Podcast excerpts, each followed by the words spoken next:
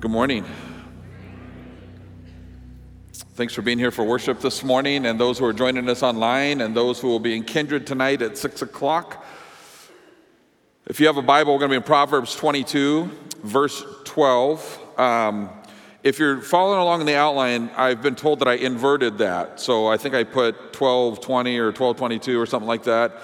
And it, uh, the irony in all that, it has to do with lying, if you go look that up. So it's actually 2212. So if you could turn to that. We got some Bibles coming down the aisles. If you need one, slip a hand up. Love for you to, to borrow one. Take it if you need it.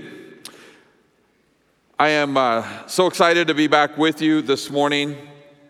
And uh, whenever Lori and I are gone, it just, it really feels like a piece of us uh, is, is, missing, like a piece of you, and, and just not being able to be here in person. I trust that you're having a great summer. Everybody having a great summer? Three people. How do you guys enjoy the heat? Yeah. Okay. Yesterday was hot. Was it hot yesterday? Yeah. We're having uh, elders and spouses and MLT and spouses to our house on Tuesday, and lo and behold, it's going to be 97 degrees. So it's going to be toasty. It's, the series is based on Proverbs 22. It's called Catch 22. Before I jump in this morning, let me read Proverbs 22, 1 through 11. It says this A good name is more desirable than great riches. To be esteemed is better than silver or gold. Rich and poor have this in common the Lord is the maker of them all. The prudent see danger and take refuge, but the simple keep going and pay the penalty. Humility is the fear of the Lord. Its wages are riches and honor and life. In the paths of the wicked are snares and pitfalls, but those who would pre- preserve their life, stay far from them. Start children off in the way they should go, and when they are old, they will not turn from it. The rich rule over the poor, and the borrower is a slave to the lender.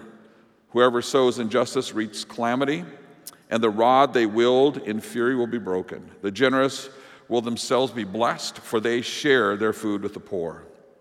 Drive out the mocker, and out goes strife. Quarrels and insults are ended. One who loves a pure heart and who speaks with grace will have the king for a friend. And then we'll get to verse 12 here in a second. If you haven't uh, maybe been able to be here with us every week or you haven't joined us online uh, in the weeks that you've been gone, all, of, all the messages can be found on our website or on Facebook if you want to go back and catch up in this series.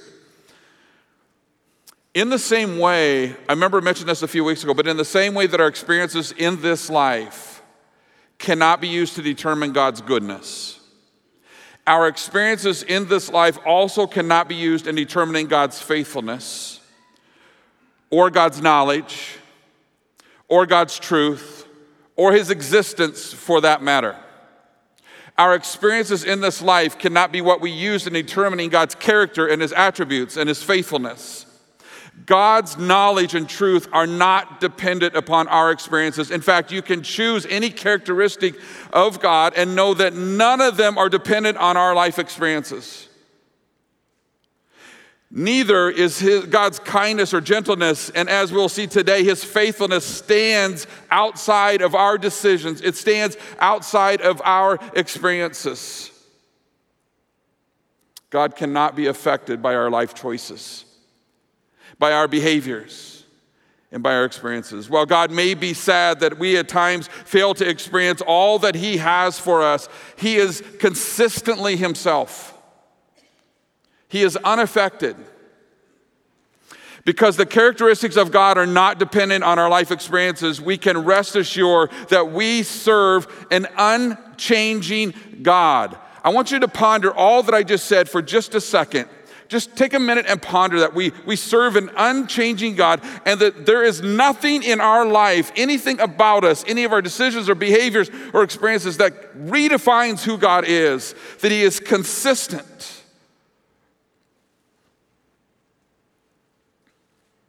The truth of who God is brings clarity to different areas of our life. Maybe there's an area that you're struggling. Maybe there's an area that you're experiencing. But the truth of who God is is the fact that He's unchanging. If you're following along, trust God's faithfulness. The first part of verse 12 says this The eyes of the Lord keep watch over knowledge. The eyes of the Lord, that phrase is what is called anthropomorphism. It's an expression that's, that's used to attribute human like characteristics to God because God is spirit and who does not have a physical body and eyes and ears like we might imagine a human to have or that we do have. In fact, the concept of God's eyes is mentioned 135 times in Scripture. It's similar to the phrases that we read, like in Genesis, and God walked through the garden in the cool of the day. Anthropomorphism, giving God human like attributes. So, what does this verse tell us about God's eyes? They keep watch over knowledge.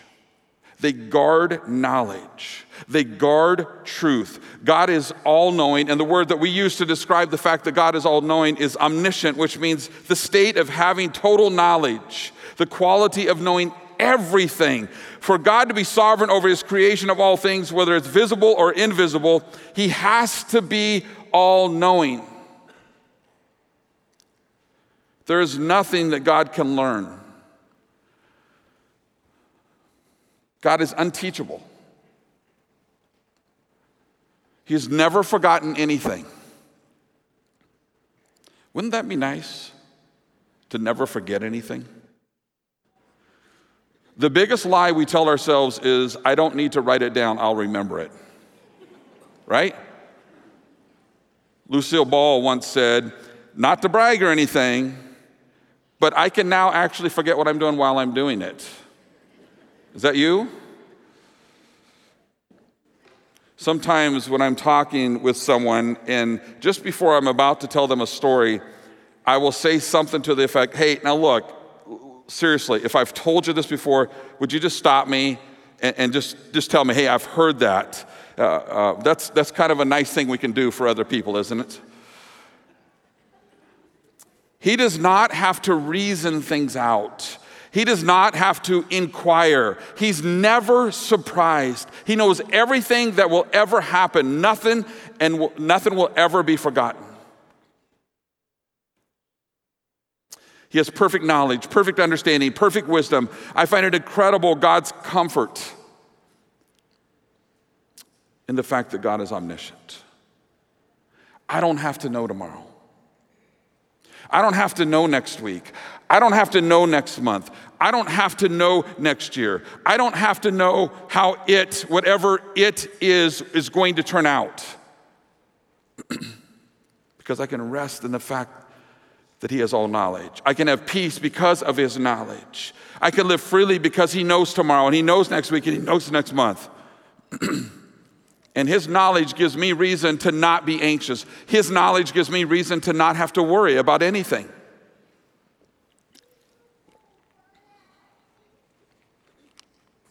His knowledge gives me reason to loosen the grip on this life and to trust him.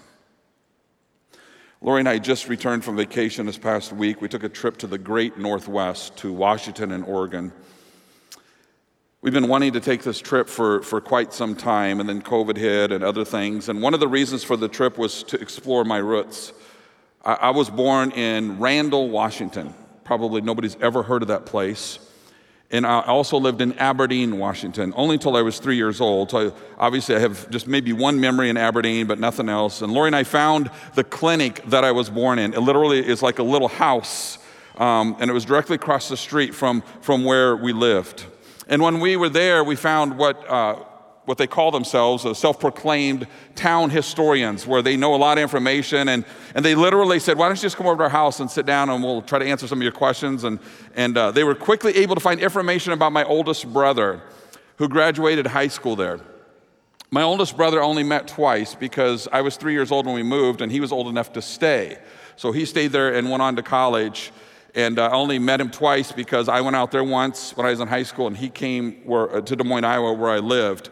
And my brother died when he was 32, year, 32 years old scuba diving, saving somebody else's life. But I learned information about my brother that I never knew. And while we were visiting the couple, uh, this lady called on the phone. We're sitting at their kitchen table and we're visiting with them. I'm trying to collect information. Then he goes in his back room and he comes out with a picture of my brother, with information about my brother, Um, and this lady calls on the phone, and after the guy talks to her, he says, Well, what, you graduated in 1968? And she said, Yeah. She said, Did you know Martin Vieth? She's like, Yeah, I was really good friends with Martin Vieth. How bizarre that we're there, we're sitting at the table, this lady calls, and it was just, it was just kind of crazy. So I learned some more information. But all of this triggered in us an interest in both of our ancestries. And Lori looked up uh, ancestry.com and started researching. I don't know if you've done that. She's, she's all the way back to the 1600s on my side of the family.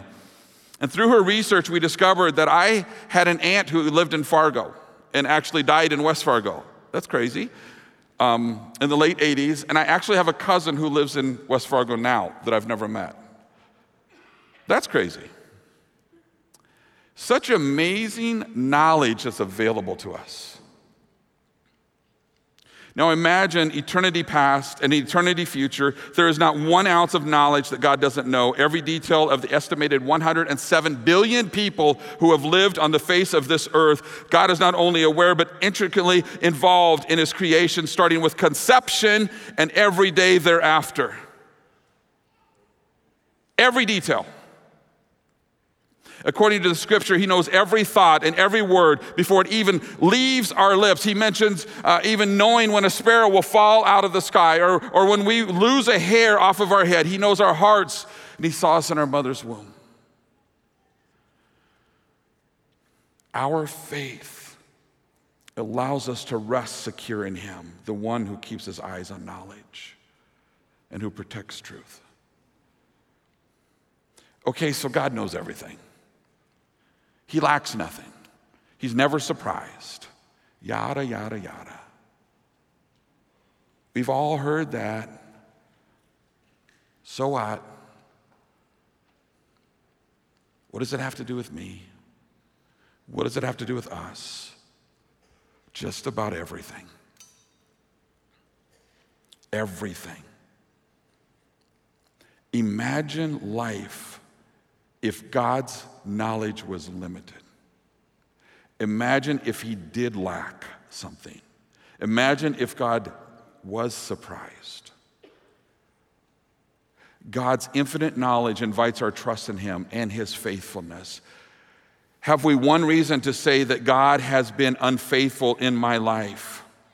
Have we one reason to say that God has never kept a promise? Has he ever broken a vow? Has he ever started something and then he gave up on it? Has he ever made a commitment and then he failed to keep it? Never. If God lacked knowledge, we would not be able to fully trust him.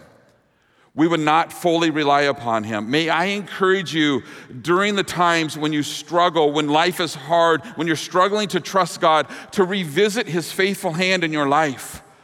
A quick review sometimes of his faithfulness often renews our trust in him. It reminds us that he can be trusted because God says, I will never leave you or forsake you. And he also says, You can never be separated from my love. God says, Nothing can separate you. And God says, My mercies are new every single morning. Speaking of God's eyes, Second Chronicles 16 9 says, For the eyes of the Lord range throughout the earth to strengthen those whose hearts are fully committed to Him. I just want you to imagine this, this picture, this anthropomorphism of where His eyes are ranging, scanning throughout the earth, and He's looking for those who are committed to Him to strengthen them. Those who lean on His knowledge and wisdom, those who desire Him, those who look to Him. You know, just like God, true knowledge is eternal. True knowledge is grounded in eternity.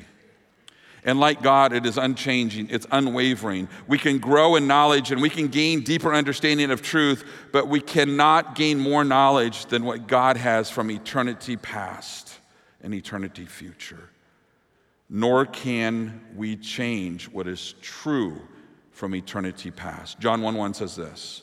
In the beginning was the Word, the Word was with God, and the Word was God. The truth of God's Word is embedded in Jesus.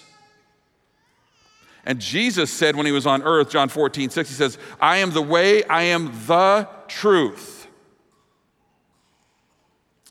I am the life. No one comes to the Father except through me. Friends, there's the gospel message right there. If you're here this morning, you don't know Jesus, there's the gospel message. I am the way, the truth, and the life. No one comes to the Father except through me. There is no other way to heaven except through Jesus Christ, the Son of God who died on the cross for us. I hope you know Jesus. I pray you know Jesus. On March 31st, 1912, the Harland and Wolff shipyard in England had finished their finest project. In just two years, a thousand workers had built the world's largest and finest ship. So confident were the architects and the workers that some called the ship unsinkable and said, Not even God Himself could sink this ship. Famous last words. Two weeks later, the Titanic was in two pieces at the bottom of the North Atlantic with 1,500 lives that had been lost. Great human confidence we have, don't we, sometimes, about this life. It pales in comparison to God's knowledge. Secondly, live faithful, not fakeful. And it's the second part of verse 12. But he frustrates the words of the unfaithful. So, the first part, the eyes of the Lord keep watch over knowledge. He protects knowledge and truth, but he frustrates the words of the unfaithful. To better understand the second half of verse 12, let me share another proverb. Proverbs 20, verse 6 says this Many claim to have unfailing love, but a faithful person who can find? The NLT says it like this Many will say that they are loyal friends, but who can find one who is truly reliable? What does Proverbs 20, verse 6 reveal to us? It shows us that there is an apparent contrast between many who, who claim to be faithful and who claim to be loyal and the rarity of those who actually are. It's a contrast between promise and performance, what we say and what we do. That's why the second takeaway I said live faithful, not fakeful. Many people profess faithfulness. But many such professions are often found to be hollow. The word faith in the New Testament is a word which means to persuade. To have faith means to be persuaded that there is no other truth apart from God. That's what it means. So Solomon didn't write a faithful God who can find because God's faithfulness is not what's in question here. Solomon is clearly suggesting that a faithful person is not easily found when it comes to relationships in particular. Our faithfulness is directed in two directions one, it's towards God, and another, it's towards other people. So it's vertical and it's horizontal when we think of faithfulness. What exactly would a person look like who is considered faithful towards God? Well, faithfulness towards God is not a matter of going through the motions. It's a life that's committed to God. Faithfulness is not knowing the truth, it's living by the truth. Faithfulness is not reading the Bible, even if it's every day. Faithfulness is drinking in the scriptures as though God Himself is speaking to you. Faithfulness is not a routine prayer time at the dinner table or, or by our, our kids' bed. It is praising and thanking God. It's seeking forgiveness. It's making unselfish requests and taking time to listen. You kind of begin to get the idea of what does it mean to be faithful to God? Now, do you see where Solomon was coming from when he said, A faithful man who can find?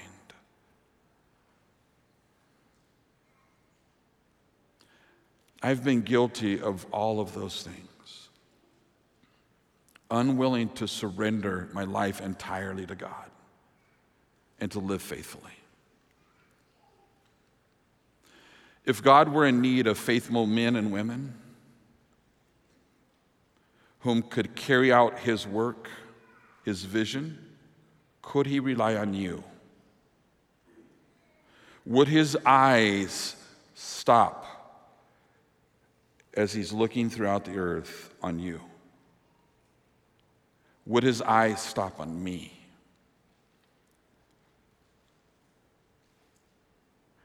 Have we proven ourselves to be men and women who can be counted on? Have we stuck to the commitments that we've made to God? We know that faithfulness is a fruit of the Spirit, and it's developed in us through the Holy Spirit.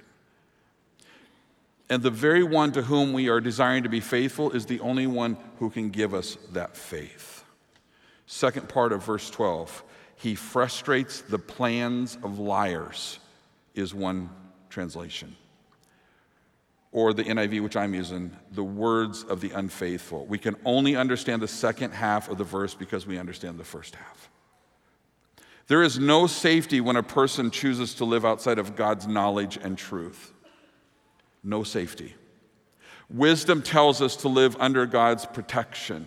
To those who don't, they will find frustration after frustration. Life will be treacherous. It'll be confusing. It, it's going to be lonely. It's going to be dangerous. It's going to be risky. It'll be empty for anyone who lives outside of that. What are some areas of life people claim to be faithful but are sometimes found unfaithful? Areas that people claim to be reliable and can be counted on. For the next couple of minutes, um, I want to use a relationship as an example.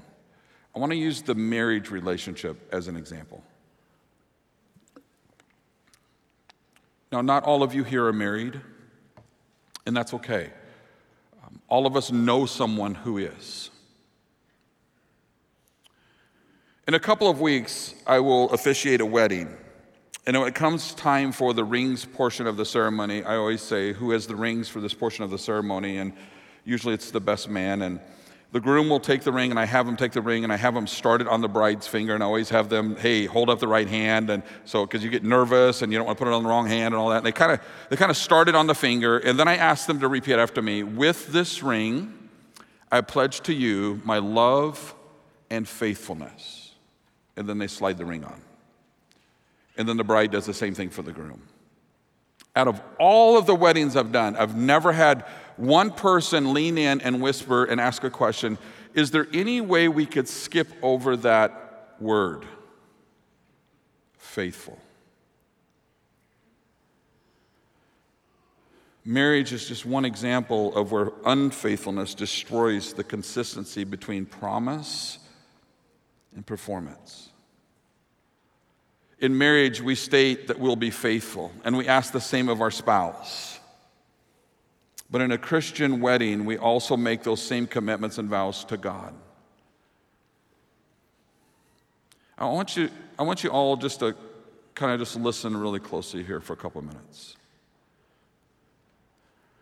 If you are in a marriage where one or both have been unfaithful, let me just say how sorry I am.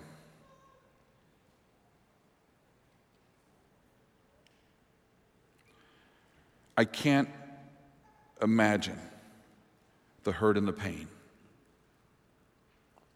that you must feel. Let me also say that through repentance, through forgiveness, and through unconditional love, there is hope and there is healing. I've seen it many times. It's a journey of God doing what only God can do, and that is to restore that which is badly broken, only through the blood of Christ. Notice that I didn't say you need to turn your head or that you should just accept a person back as soon as they say, I'm sorry, because that's what a good Christian does. I didn't say uh, you should leave it alone or you should just deal with it or you should just get over it. I didn't say keep a lid on it or hide it or pretend like it didn't happen. Unfaithfulness in a Christian marriage runs incredibly deep, and it ought to. It is the betrayal of a three way covenant made between each other and God. And because of the covenant, when your spouse is unfaithful, you will feel like you are coming apart at the seams. You will feel like a hand grenade went off deep in your heart and it was blown into a million little pieces, and that you will never recover.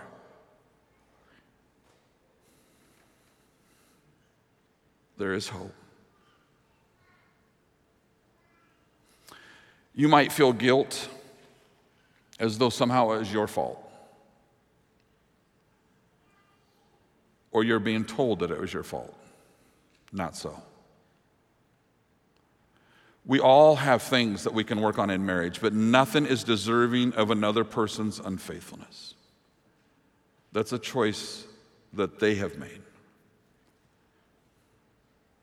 Marriage takes hard work every single day hundreds of times a day. From the moment you say, I do, until death do us part. It requires you to say yes time and time again. It takes us seeing the other person through the gospel. It requires us to offer grace and mercy and forgiveness and patience and gentleness and kindness over and over again. It requires us to fight not with each other, but against the schemes of the devil who wants to destroy your marriage. He wants to destroy anything that stands for God. Are you saying yes every day? Are you putting time and energy into your marriage? Are you sacrificing? Are you preaching the gospel to yourself? I have camped on the marriage union as an example, one example of verse 12b in the sense of how we carry out faithfulness in relationships. But look, faithfulness goes beyond even relationships. Uh, uh, faithfulness uh, delves into the, the, to the area of our convictions. We say, well, these are, these are my convictions based on the Word of God. And so, so then we have to wrestle with, am I being faithful to my convictions? Am I being faithful to the vows that I've made? Am I being faithful to my friends? Am I being faithful to my word?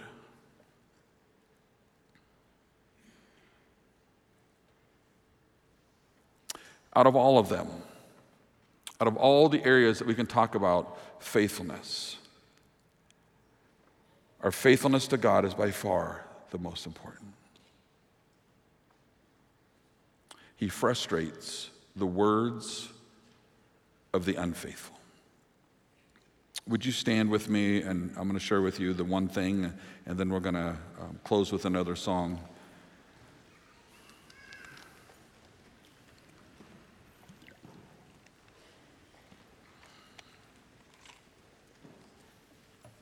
We've talked about how God's eyes are watching or guarding over knowledge and truth, and this idea of living faithful lives. And so the one thing is this it's just a good reminder for us to leave with this morning that God's truth leads to faithful living.